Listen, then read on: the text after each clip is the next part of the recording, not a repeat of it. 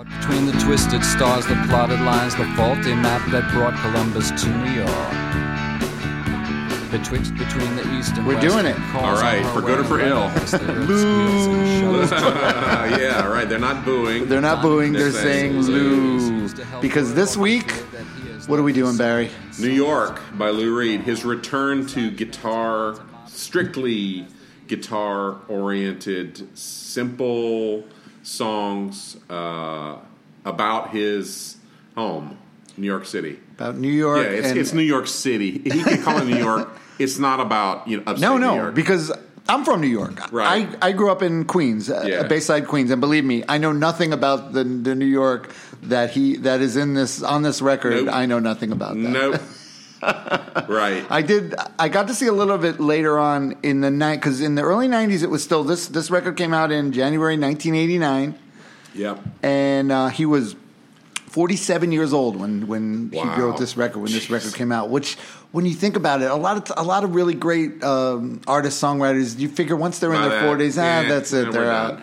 And then he comes out with this goddamn right. record. It's like those uh, Dylan, uh, "Time Out of Mind," and um, um, the two records that one that came out in '97 and one that like came out in 2000. Right, right. His Uh, later, Love and Theft. Right, right. Which which are great, unbelievable. Ab- absolutely fantastic. But these guys are are are insane outliers to that because usually True. that never happens. And Yeah. and it's funny that you bring up Bob Dylan because there are definitely um, of course. yes yes there are and and then I didn't realize um, that Lou Reed actually I, I read some interviews with him where he basically said.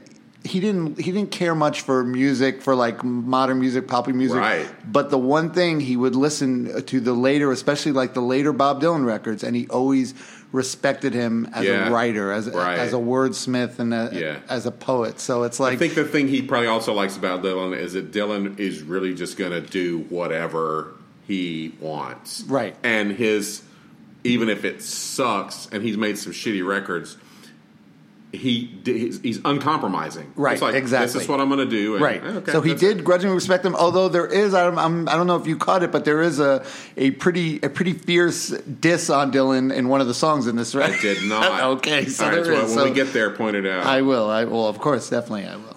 Uh, yeah. So me and uh, Barry and I decided when we uh, last week we said, all right, we're going to do uh, New York Lou Reed, and then at some Yeah. point we were I was going through the lyrics, and I messaged Barry. I said. There's too many. We can't do well. I say we can't uh, do this in an hour. No. It's impossible. And then Barry said, "Yeah, I was thinking the same thing." So this is going to be part one of a two part episode. of two yeah. part uh, because anyone i mean i think anyone who who is listening to this listening to this podcast who's into you know some of the music that we've done already some of the records we've Yeah. covered know this record Right. i've seen Yeah. it on a lot of people's lists like Of a lot course. of uh, people Well, i know friends Yeah, it's listed as you know. People will say this is um, this is his greatest solo album. I'm not gonna. I'm not gonna go. I'm not gonna. I'm not gonna say that he's got a greatest solo album. That I Right, can right, Name. but but there are but This is it has peak. been said. Yeah, oh yeah, yeah, but it has been said, and this and this for him was like sort of a uh, like a resurgence because he was in the. All right, let's give the the backstory for those who who were maybe born on Mars or, or grew up Oh, uh, you mean the Mormon in, in a Mormon yeah, and, and don't know that he had that Sure. he had a band. right, the fa- most probably the most influential rock band on Ever. If you're listening to this podcast. It's the most rock influential rock band ever. If you're listening to another podcast, it's probably the Beatles. Right, But right, exactly. Okay, that's but, good. That's but great. you know, that's great. Uh, Brian Eno, is, you know, he lists to two.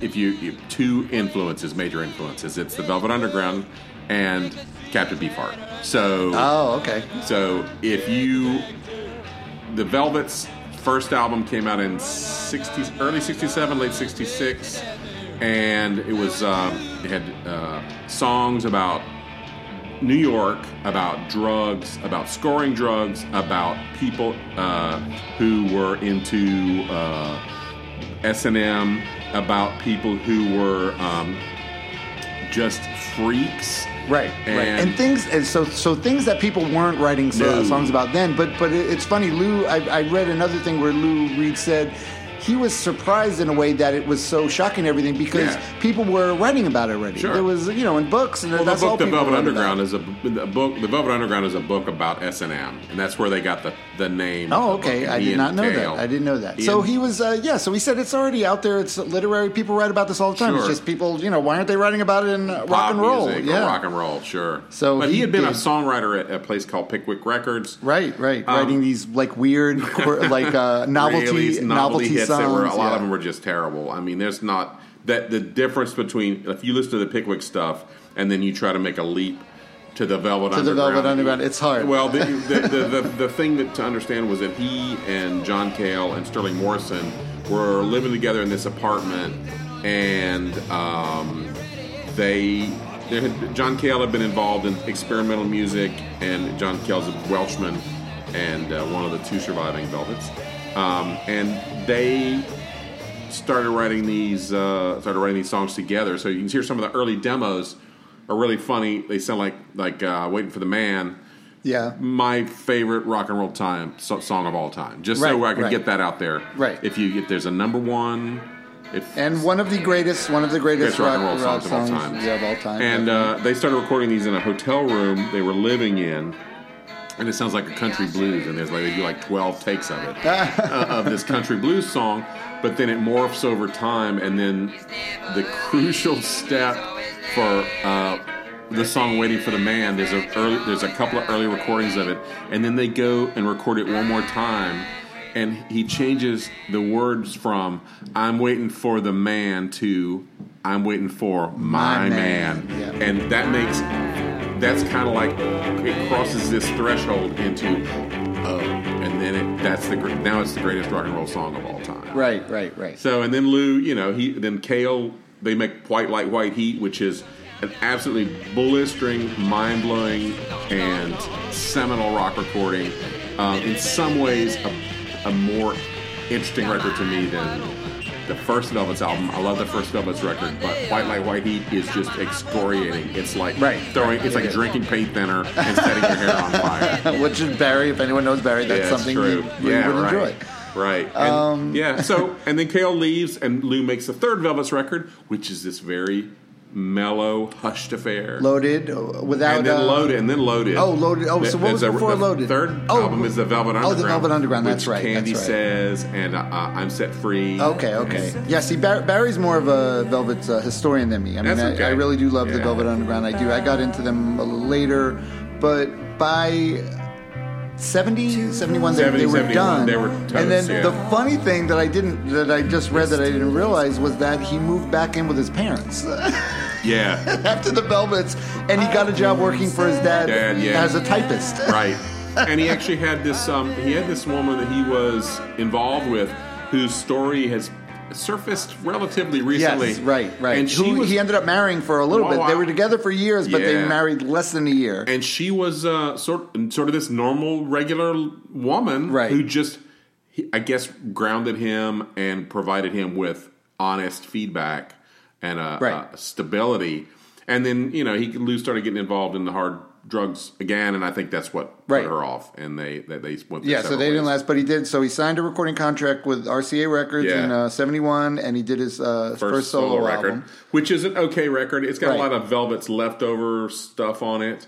Um, it's not a masterpiece. Uh, Not like Transformer. I would save Uh-huh. the early stuff, like you know, and Transformer. and Transformer was almost the, the the record I was going to pick for this. yeah, But um, you know, it, it, it could have been. We definitely could have could have done. it's way back there. It's it's, it's But a it's long also, time ago. I, I feel like it's more. Uh, there's more songs that are just like really known on on Transformer. Absolutely, yeah. Walk on the Wild Side, Sure, uh, uh, A you know, Perfect Andy- Day. So uh, right, I, I just satellite picked- up, satellite of love. Right. So there was probably we could I- gush. We could gush. we could gush because it's a, a gushable record, but it, It came out in '72. So when you think about it, okay, so that, and then so Lou put out a bunch of records, and Yeah. some, you know, and then in the '80s he put out uh, New Sensations, which you're right. Barry told me he said listen to it again because it's Yeah. actually not that bad, and I It- listened to it, and it actually is. It, got it some is good good. stuff It's on got it. some good stuff, and then Mistrial after, which is yeah. uh, it was weird. It, it sounded like it sounded like a '80s record, Yeah. and so the so those those records came out. So uh, the the Those thing, are sort of his late '80s record. Right, late 80s. So when you think about it, in 1989, no one was sitting around waiting No. for a Lou Reed Oh, record no. like, oh, when is No. Lou going to come out And you know. So this It's, record, uh, him. right. So when this record came out, Right. it must just have been like, Yeah, with oh, the cover, you know, it's got the it looks like it's like oh, this looks kind of serious. Yeah, right, exactly. And it's just called New York. And, New who, and you know, if, if if anyone could call their record New York, It's I him. would say, yeah, it's Right, Lou Reed. And right. this was Lou Reed saying, fuck you, I'm still Lou I'm fucking right. Reed. I need to say something. I have something I need to say. Yeah, everyone. yeah. And it's like he so- does. And yeah, and this is I wrote down this is like his angry uh, love letter to New York, it is. to New York and, City. and musically it's very austere it's two guitars bass and drums and vocals right, and which, almost, which he wanted to do, which which that's what he wanted to do. He wanted to go back to basics, Right. And um, so so let's b- before we go in further, we have to touch the stone because you have an actual Velvet Underground uh, connection. So six Really? degrees of separate.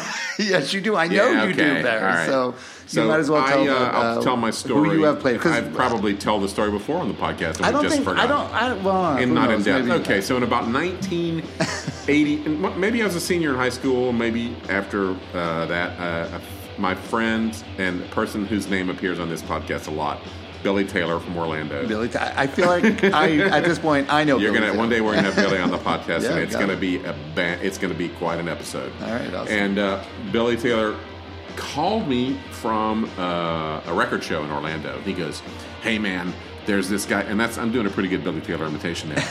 hey, hey man, there's this guy down here, M- MC Kostek, and he he runs the Velvet Underground Appreciation Society, and he puts out What Goes On magazine. You, you should come down here. So I, I drive to the record show and we meet this guy and chat him up, and he seems like a super cool guy. And then Billy and I end up, we would, he, Mike lives in Stuart, and uh, so we would drive, get Billy's Datsun B210 on like a Friday afternoon and drive down and stay with Kostek in Stuart. And Mike is a record collector, still is, and he had at the time, I think he had like 60,000 records in his house. The, the, the walls were just lined with records. Oh right. Okay. and uh, one of those guys. Yeah, uh, one of those guys, but with ex- extremely hip and extremely good taste, and also a huge Velvets fan. Mike actually saw the original Velvets twice. Oh, wow. He saw them once with Cale and once without Cale. And he's from Amherst, Mass, or from around Amherst, Mass, Greenfield, Oh, okay, around okay. there. He also it's just just a one more little Mike Kostek thing. Mike Kostek is visible in the Woodstock movie. Uh, he and a friend hitchhiked to uh, the Yasgur's farm with a bag of Doritos, and neither one of them, neither one of them are drug takers or have ever been, and so they they're there with all these acid stoned hippies, and they stayed to see Jimi Hendrix. When Jimi Hendrix is playing the Star Spangled Banner, he lifts up his guitar, and we were watching the video, and Mike goes, "Okay, look, I'm going to pause it right there." And he points right through the crook in Jimi's arm, and and, and he presses play, and, And there he him. is on the audience. He's nodding his head just like he does at every every show I've ever been to him with. So, Mike.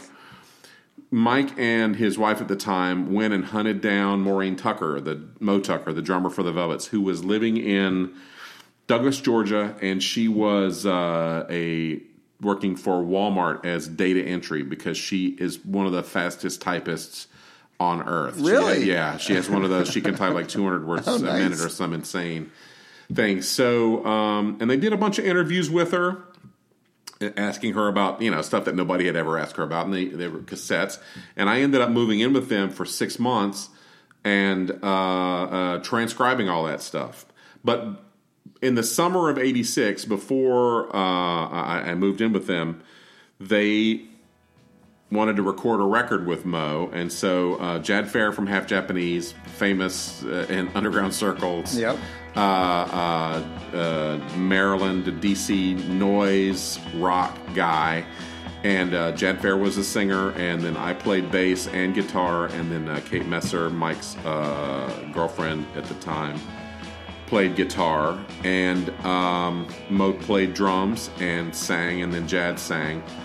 Uh, I don't think maybe Mo didn't sing in that first one. We recorded this EP in a garage in Orlando with the broken air conditioner, and it was like 300 degrees, and Wow. it's, it's a very raw recording. We do some some Velvet songs, uh, Mr. Rain and Guess I'm Falling in Love, and we do a Jimmy Reed song, and we do an instrumental that I wrote.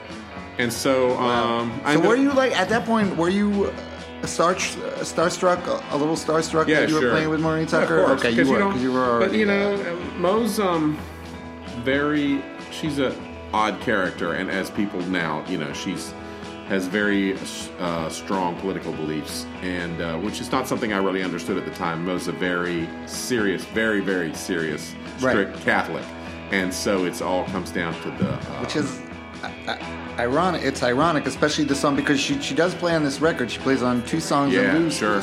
really wanted her to be part of the Yeah, record, and sure. she plays on two songs. you know, she just. Um, I think she recognized that those guys were, you know, that Lou was a, a, a, a an artist, and that she was just going to pretty much right. put, put up with whatever Right. from Lou. And Lou also, but he also respected the fact that she that he said like no one no one else plays drums like No, Maureen she's primitive. Tucker. Yeah, very she's primitive. got so the, what she does, no one else does. well, so they he would definitely do, you know, when they would do that. on White Light, White Heat. There's a song called uh, Sister Ray, and Sister Ray is long, and uh, it's um, when they played it live, she she plays brutally hard and and metronomically like steady for 15 minutes. right, right, right. and while the band is just doing this, you know, this Right. this wild, is just wild over the top, and the lyrics are you know totally insane about uh, shootings, you know, uh, trans transgender people, you know, in, a, in an apartment, drug addicts dealing drugs, and they murder somebody, and they're complaining about the carpet getting. So Mo, But uh, but you hit the nose when you said uh, primitive. That's what Yes, it is. It's got like that sure. primitive. Yes, It does. Uh, Yeah. And um, all right, so she's on this, but the main uh, the main um, drummer on this record was actually the guy that kind of uh, co-produced it. It yeah, didn't right. really have a. well, he played with Lou for a, he, pl- he played with Lou for quite a while. Uh, Fred, uh, Fred Fred, Mayer, Mayer, Mar. and he was Mayer, young. He was he was 24 years old this time, and he started playing with Lou when he was much younger, like 18, I think. Right. He When. Lou had um, Lou had a band in the early '80s with uh, uh, uh, With Quine, with Robert, Robert Quine, Quine, one of yeah, the uh, you know who from Richard Hell and the Voidoids, just a guy that's got you know they should they should- Unbelievable There'd be a giant player. statue of him in front of the Rock and Roll Yeah. Hall of Fame and fuck all those other guys, Right. basically.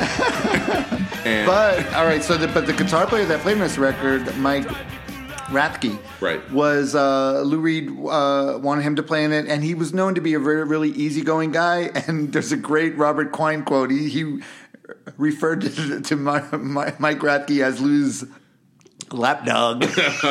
yeah, Quine and Lou it did not end well with Quine and Lou because Quine had a really acerbic personality, Right, just like. Lou, and so for a while it worked. Oh yeah, yeah. and but then, then, of it was like you yeah, know, oil and water. It didn't work out. And and Lou, I think at this point Lou was uh, sober already. He had already he'd become sober. Right. So this guy was was sober too. So I think Lou, yeah, he was just of the mindset. So it was so all right. So besides Lou Reed, there was the uh, guitar player Mike Rathke. Yeah. There was the the, uh, the drummer I, I mentioned for most of the song, Fred Maher, and then Rob Wasserman, Wasserman. unbelievable bass player. Unbelievable, and playing this weird Upright, six electric, string yeah. electric upright bass. totally that is intimidating instrument that you're like, oh, and you look and you said, "How does like you look at some live videos and you go, is he really playing? Yeah. Is that him playing He's- it? yeah, it's really unbelievable. He makes it look effortless and it's Yeah. just like unbelievable. Yeah, and it's basically like Barry said, it's a six string stand up electric bass, and it's, yeah, and it sounds incredible. Amazing, and And, and I guess if nobody told you that it was an upright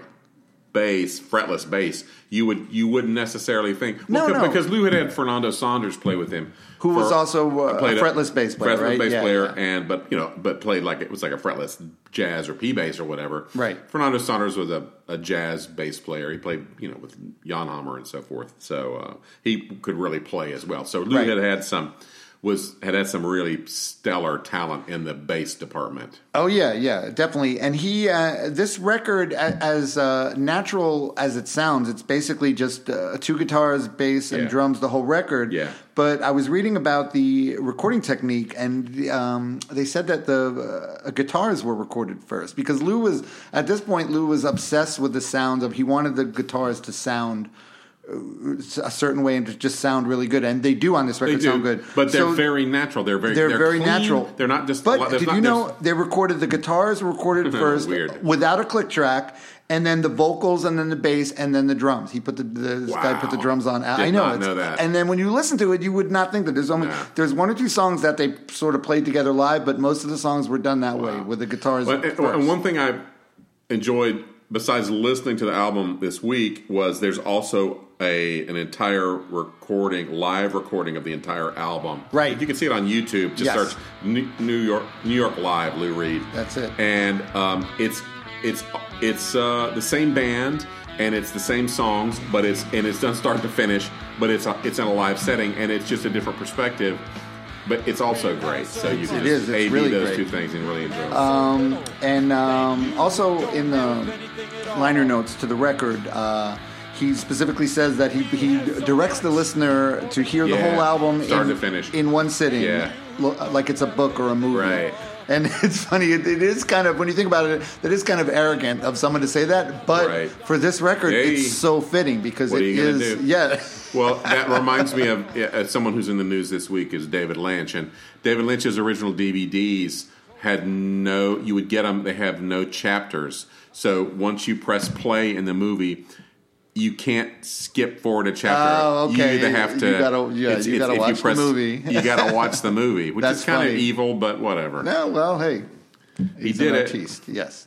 Right. And then also, uh, so Dion sings uh, backups, very Yeah, memorable yeah, backups, yeah. because I guess Louis um, Lou is a big fan of uh, Dion. Oh yeah, and on the live thing, there's some amazing doo wop stuff at the yeah, and- yeah, and- there are. So and uh, the drummer sings really good. He, Yeah, he sings, yeah. and uh, yeah, it is. It's just yeah. and Lou's a doo wop fan, which is uh, that's Right, exactly. That's his roots. That's what he, Yeah. he loved, and it's so funny when they're doing that. You see live. He, he, he Lou is a man that rarely smiles, but he's got that. but he'll have Yeah. that little smile on his face. like, Jovial is not the word you would ever use to oh describe my Lou. god, no, The late Lou Reed, definitely not. Um, all who's right. been dead what f- five years now?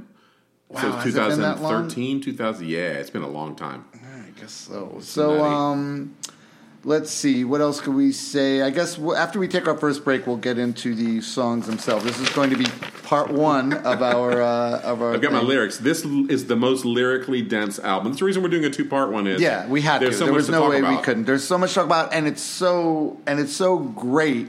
It, it's so well written and so lyrical, and there's so much. He throws out like just so many, um, and and some of it. Some of it can sound dated in a way, Yeah. just because of the names he puts out were Right, definitely names that everyone knew about in right. the '80s. But it's not really, as a whole, it's it No, isn't, there's it's some not it is dated. some of it is very very. Oh my god, some of it's like unbelievable topical. yeah. Yeah, like you wouldn't believe. But Yeah, um, yeah, we'll get there. Yeah, right, right, There's a couple of characters where you're going to go, oh, right. Exactly. Those guys. Exactly, exactly. Um, so I, uh, Song one. yeah, it's uh, starts out with Romeo had Juliet. Romeo had Juliet. and it and uh, it starts out which a lot of records I think we've done uh, they have the false start uh, songs Yeah, it this has the false Yeah, start it because does. it starts sort of it, in the middle of it you could tell it, sounds like yeah Okay, we're- and we're then it- rolling. and then Yeah. yeah. we're rolling then it starts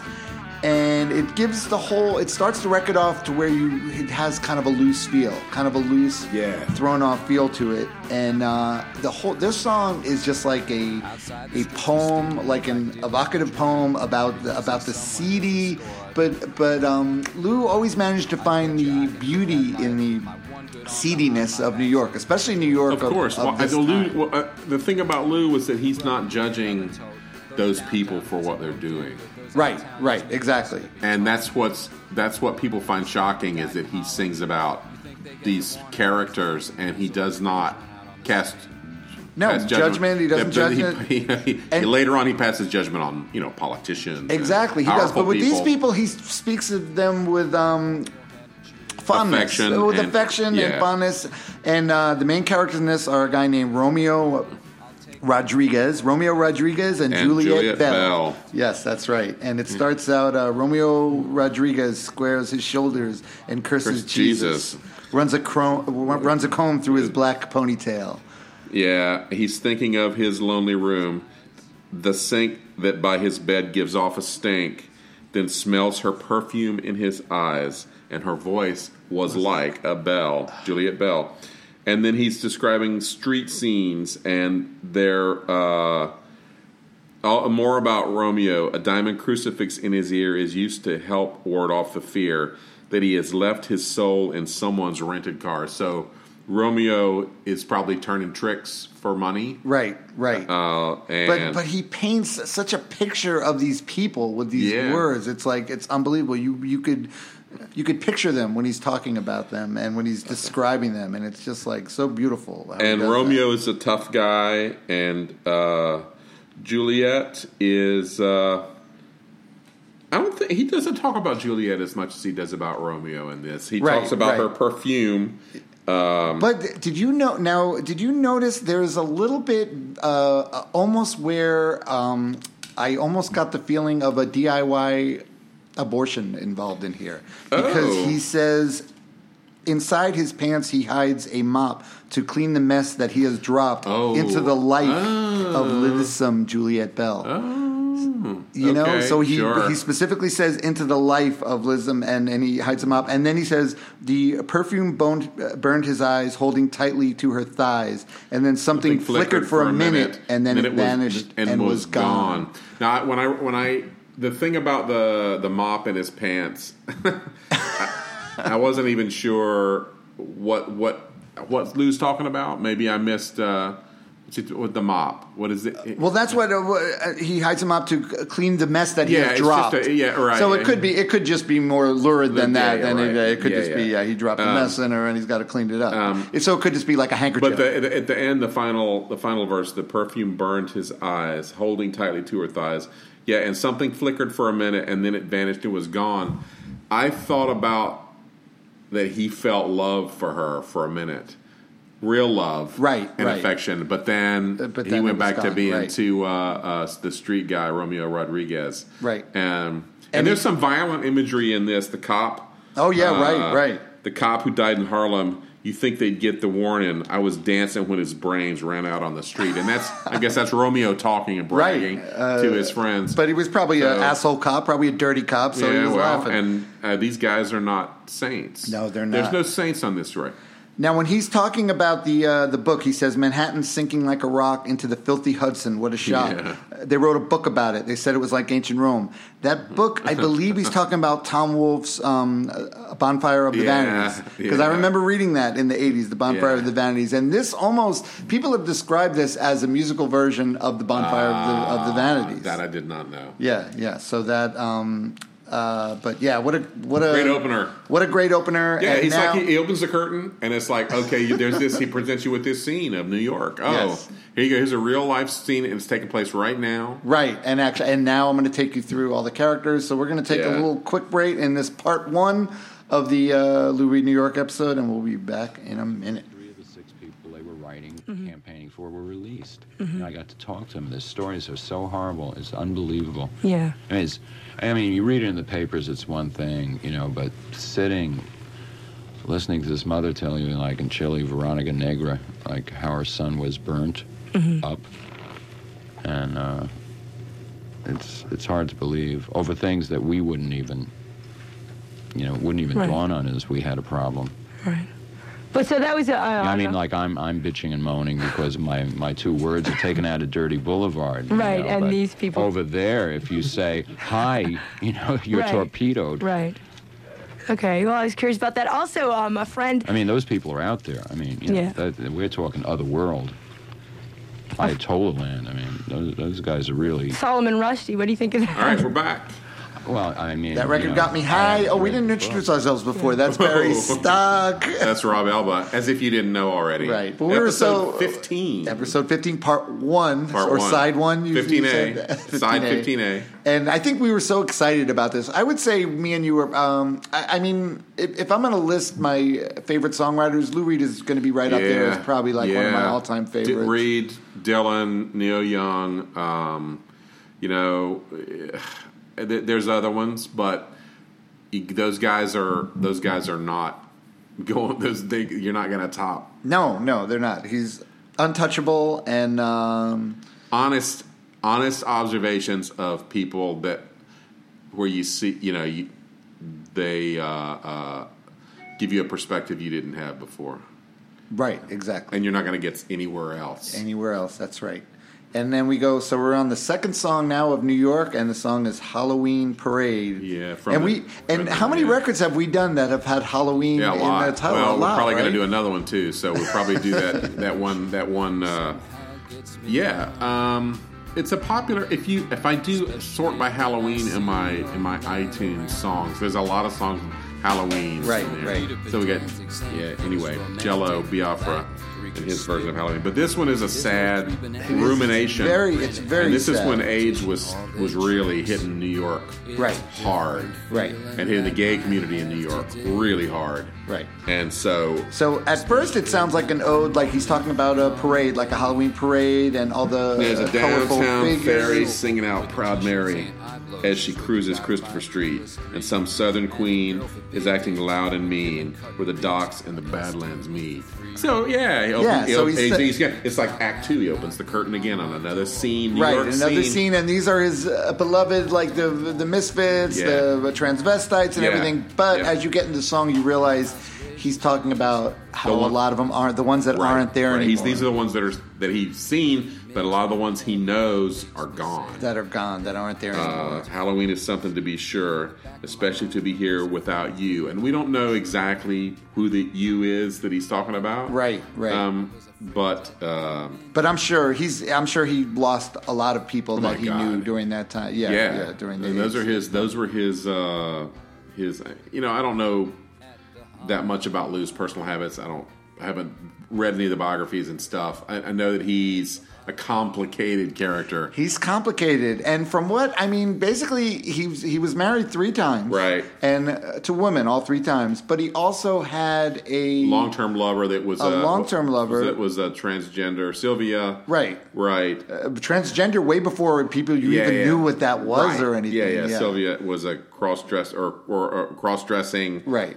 Man and uh, Uh, so yeah, he was a complicated. and uh, Sylvia appears in a lot of the songs Sylvia, the, who he was married to, then his wife uh, at this time. You're talking about? Yeah, yeah, Sylvia right, right, right, Mora- right. Sylvia Morales uh, Right. became Sylvia Reed, right? Because he had been married, and he sort of. It seemed like he kind of he became sober, so he uh, settled down a little. He, he stopped doing the hard drugs, and he did uh, settle down. But he's still so in this song, but he's still talking fondly about all these people he knew. but there ain't no Harry and no Virgin Mary and you won't hear those voices again and Johnny Rita uh, Johnny Rio and Rotten Rita you'll never, see, those, faces, again. they're gone and uh, I even remember him talking about the characters from Sister Ray and how they would go. He and Cale would go to Harlem to score drugs, and uh, um, he said, you know, uh, um, those people are dead. He was he was sad. He said, you Right, know, they're not around anymore. Right, and uh,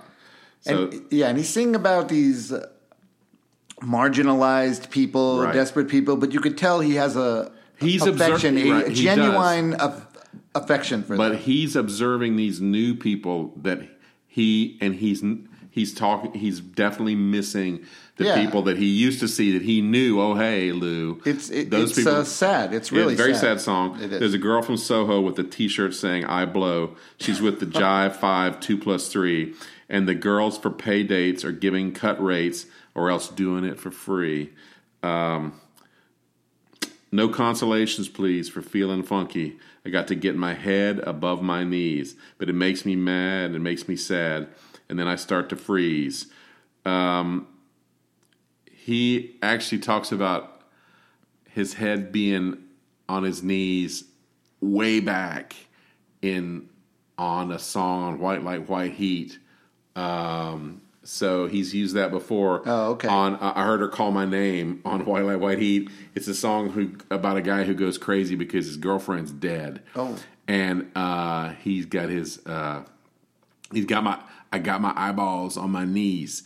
So that means his his you know he's like curled up. Right, he's- Um, and Lou Lou was his gave you know he had um, his parents treated him with electroshock therapy. which is really horrible. It's horrible. They wanted to, to shock homos- the gay out of right, him, and cure and, his homosexuality. and uh, they went to this uh, obviously a quack. Quack. doctor. They said, "Well, this is what you got to do." You know, Right, this is gonna uh, work. Uh, it's, yeah, it's So, kind of horrible. yeah. he, he, there's some songs about that too. Uh, There are, uh, yeah. "Kill Your Sons." That song, "Kill Your Sons," yeah, is uh, I- pretty I- brutal. there's a in, he in the there's a recently released um, thing called Live at the Matrix when it's the Velvets with uh, and there's a song called I Can't Stand It. And it's a song about a, this guy living in New York by himself in a in a in a in a uh, uh, an apartment, and Lou talks about you know waking up in the morning and the, he at the intro to the song he goes he yeah, you know, I turn on the radio and the first thing the news is said is that some guy, uh, it's it's you know, it's minus ten degrees, and some guy just you know, backed his truck over his baby in his driveway. Oh Jesus! And you go, I just want to, st- I just so I stayed inside, just stayed inside for a you know, a month or something like that. So Lou's not coming up with this stuff. Just he's not making this stuff up no, no. his life was uh, full of that Yeah. kind of stuff And now we meet Oh, Pedro. yeah. We meet Pedro on the dirty boulevard. on the Dirty Boulevard, which it's crazy when you when you read the lyrics in this song and, and some of the things to think that this song was a hit. It was kind of Yeah, like a sure, hit. it was. It was a hit song, and it's a great song, but it's dark. It's, it's a Oh. dark song. So we're introduced Right. to Pedro, who lives out Pedro uh, out of the Wilshire Hotel. Mm-hmm. And uh, yeah, it's another beautifully written, dark uh, poetry. cardboard walls and uh, uh, car- a newspaper on his feet and paying two thousand bucks a rent, some a month of rent. Some landlord pissing himself with and laughing. Right. You know, I'm Give me- paraphrasing, but Give me you're hungry, you're tired, you're poor. I'll piss on them. That's what the statue of uh, bigotry says. Statue of bigotry. And he mentions the statue of uh, bigotry uh, a few times on this record. he does. Uh, your poor huddled masses, let's club them to death and get it over with and just dump them on the boulevard. Yeah. It's like it's so brutal and stark, and the way he delivers it, he just sort of well, throws uh, it away. President in 1989? well, this was after Reagan, I guess. So we, we went through the Ra- yeah we we, It's the Bush we and through the- uh, Giuliani is the mayor. Yes, And Rudy, Rudy- Giuliani, and Rudy he saved, and he saved some uh, vitriol for Rudy Giuliani. He Yes. definitely has some vitriol for him, which is very ironic that uh, Mr. Giuliani is in the in the news again. And uh, he also mentions, well, we'll see, we'll we'll, Yeah, we'll get to it. Who go. else he A small kid stands by the Lincoln Tunnel. He's selling plastic roses for a buck. The tra- traffic's backed up to 39th Street. The um, the TV whores are calling the cops out for a suck. so uh, this was a hit song. It's crazy when yeah, you think he about says it. TV. I mean, what, that's his second song, right? Because "Walk on the Wild Side" is also about uh, uh, um, uh, a transvestite that Right. is, uh, uh, right. We're going to catch some flack for using terminology that's been uh, Well, outdated. uh, we do our in best. our defense, yeah, we do. We're I mean Barry, we're we're old, so we you know we we get a uh, grand we're grandfathered in because we are old enough to be grandfathers. So And back at the Wilshire, Pedro, Pedro sits there dreaming. He's found a book of, on magic in a garbage can. He looks at the pictures and stares at the cracked ceiling. At the count of three, he says, I hope I can disappear and fly, fly away from the dirty boulevard. I want to fly, fly away from the dirty boulevard. And then the record and the song ends on, I want to fly, fly away. He wants out. Yes, and this is the song that Dion comes in too. Yeah, Dion Right, come in and he does this really pretty. Yeah, yeah. You got Dion all of a sudden his voice coming in, this high voice, and uh, it's really pretty at the end. It's beautiful. But that last, uh, yeah, that that verse, just when he's talking about Pedro finding the book of magic, to me, that's almost like uh, I look at that as like drugs. Like he, he uh, discovers drugs, so he could take him Well, and, and, it, and it for sure. disappear because he wants to disappear from this horror of his life. Yeah. Which this movie is. I'm this movie. I call a movie because the song is It's like a, a cinematic. Scorsese movie. It is. it Yeah, basically for sure. is. It's like a Scorsese movie put to music, and we haven't talked much uh, about the music thus far. But this song, the um, w- uh, the chorus when he talks about the uh, Dirty Boulevard. On the third measure, they break it down, Yeah. and then on the fourth one, they just do four shots, bam, bam, bam, Yeah, bam, yeah. and it's so great. It's so Yeah. effective. It's just like really good. It, it kills. And it's but it's a very simple he uses very simple motifs. Oh, yeah, yeah, record. absolutely, Ma- absolutely. More simple than um, he he. I mean, intentionally has it broken it down. Well, yeah, because there's so much lyrics to get out, and so much to go out that it, you it can't have all this crazy. Yeah, yeah, Right. Absolutely, absolutely. Endless cycle. Oh, the endless cycle. Another. I mean, uh, another down. Uplifting. This is not a. Yeah, Yeah. this is not a happy, uplifting record. No, uh, not so much. it's really not. Um, and this is endless cycle. It describes exactly what this song How is these about. people end up where they are. Yeah, this cycle of, of abuse and desperation that gets passed down from generation to. Family to family. generation. Yeah, from from generation to generation. The uh, bias of the father runs on through the son and leaves him bothered and bewildered. The drugs in his veins only cause him to spit at the face staring back in the mirror. Self hate, hate themselves. Right, right. And he doesn't even in this. It's not. He's not judging people that hard. He's just sort of matter This of is what fact. happens. This is what happens. Right. This Yeah. is the. This is the cycle. This The is sickness cycle of the mother runs on through the girl, leaving her small and helpless. Liquor flies through her brain with the force of a gun, leaving her running in circles. So there's no, they don't have, they can't see out of the situation they're in. Right. It just seems like they're in a in a maze, and they're just you know they're rats running around in a maze with no hope of, of escape.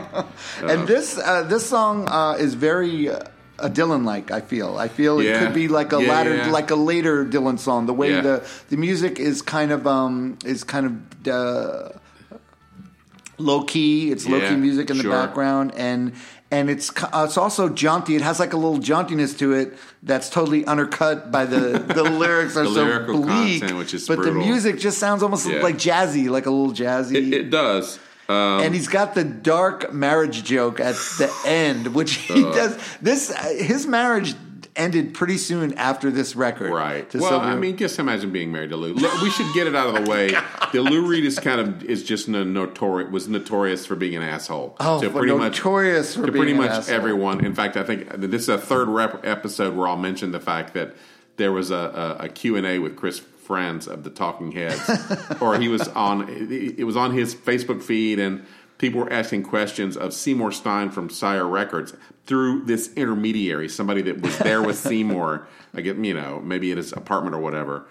And uh, some poster chimed in and said, "Yeah, you know that uh, um, Seymour was the only person I never heard Lou Reed say anything bad about. so That's it. pretty much everyone else on earth that he talked about, he he had disparaging right, comments. and he about. was he was notoriously hard to interview. Like interviews Oh, he would yeah. give, and there was one I read one uh, interview, and someone asked, uh, "What would you say is the most common mis- Jesus misconception about you?" And and obviously he wanted to say maybe that he's difficult, but Lou said, "Oh, I don't know. I would have to hear them." Um, all right, so at the end of this song, Yeah. uh, there's a thing that's really dark about the marriage. He says, Yeah. Better than their mommy or daddy did, better than the childhood they suffered. He's talking about the parents now. Yeah. At least they're better than their mommy Right. and daddy did, better Slightly than the childhood they suffered. The truth is, they're happier when they're in pain. In fact, that's, That's why they why get they married. married. Oh my God. yeah, they want to find somebody with the same pain, you know, same Yes. same pains that they got. That's how they make it work. It's it's uh, and then the next song, "There Is No Time," which is uh, um, up temp. It's metal. This Yeah, song is like metal. is is like metal. chunka It's- chunka. Yeah, yeah, it's definitely it definitely stands out on the record because it's Yeah. got most of the songs. The guitars are sort of um, Clean, not yeah, distorted. right, right, and really great sounding clean. But this one, they turn up the distortion. It's got the metal thing, and uh, this is one of those songs. It's one of those songs, but done much better.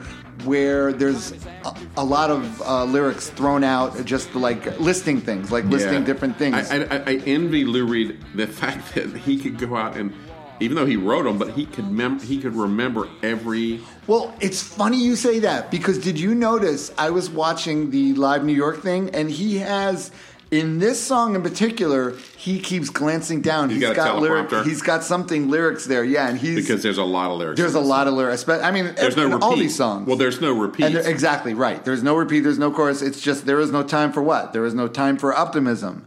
There is no time for endless thought. There is no time for my country, right or wrong. Yeah. Remember what that brought. And that's like, this is so in the now now because he, he talks a lot about these empty um, uh, patriotism and Oh yeah, there's no time for celebration. There's no time for saluting flags. There's no time for this is no time for inner searchings. The future is at hand. No time for phony rhetoric. No time for political speech. No time. This is the time for action because the future's within reach. Well, we're there, people. Yeah, I know, right? And he was back in the Bush, you know, the early Bush, and I guess he probably wrote this during Re- Reagan's presidency because that would Reagan's presidency ended in '88, Right. And this was recorded in early '80, starting in January '89, Right, So, right, Uh, um, uh, yeah, and it's um, he's Um, called to action, but he doesn't say real. He doesn't tell you exactly what the action is. No, no, no, no. right? Yeah, he doesn't. He's leaving these. Yeah, but it's definitely time for something to happen. But there's no yeah, but there's no time for this. There's no time for this fake uh yeah, no uh, fake empty nationalism. There's no time for any of that. And uh also at the uh, towards the end of the song, it's got some velvetish uh, Yes. Sister Ray Yeah, yeah. guitar, which It you does. don't hear anywhere else No. on this record at all. Uh-uh. Some like crazy uh yeah, a guitar little playing. bit Lou's guitar playing, like when you Lou's soloing was usually had a sort of slightly out of control quality that Right. um, you can usually go, oh, oh, that's Lou soloing there, Right. You could tell you because Lou plays a lot of guitar on this record, and I think yeah. yeah. he does, and and you could tell the the the prettier, more um, Sure. uh, stuff is is the the other guy. Yeah, sure. but yeah, as something that's got a little more of an edge, like It's a little Lou, wildness yeah. to it, it's Lou, and he was he ended up being a a, a really great. Uh, Guitar, he was a, player. he was actually a great guitar player. He was Velvets, from the beginning. He was, yeah. You're but right. I shouldn't say he ended his, up. eh, Well, people didn't realize how uh, influential his guitar playing was going to be. And I guess I didn't even realize until later on that all of the Velvet stuff, he, all of the soloing is him. Like it's Sterling Morrison doesn't play guitar solos in the Velvets. It's all Lou Reed. So Oh, if you, right, right, if you're right. some wild wailing thing, like I heard her call my name, which got this incredible, you know, out of control guitar solo. No, one of Lester Bangs' greatest guitar solo, listed as one of the greatest guitar solos of all time. Uh, it's Lou, you know, and he's just. Uh, um, but it's not. It's kind of like where you have Neil Young's playing, where you go, Neil Young's playing is incredible, but he's not. He's not a virtuoso in the musical sense. He's a virtuoso in the in the in, in the sense that it's totally authentic and totally uniquely. You go, oh, that's Right, that's Neil right. playing guitar. Oh, And- yeah, yeah, right, and it right. and it adds to the music in a way that's uh, un, um, undeniable. Yes. All right, so I think we're going to uh, we're going to close down this part one of the uh, Lou Reed New York, but um, the the next episode, which will come next week, we still have who do we have? We have the Virgin Mary, we have Yeah. the NRA, Yeah. we have Rudy Giuliani, Yeah, yeah. we have Trump, Yeah, we're going to have Trump next week, We yeah. have Bernie Goetz, Yeah. we have Kurt Waldheim, That's right. And the Pope. we have the Pope, we have Jesse Jackson. Yes, well, Jesse gets a whipping in this.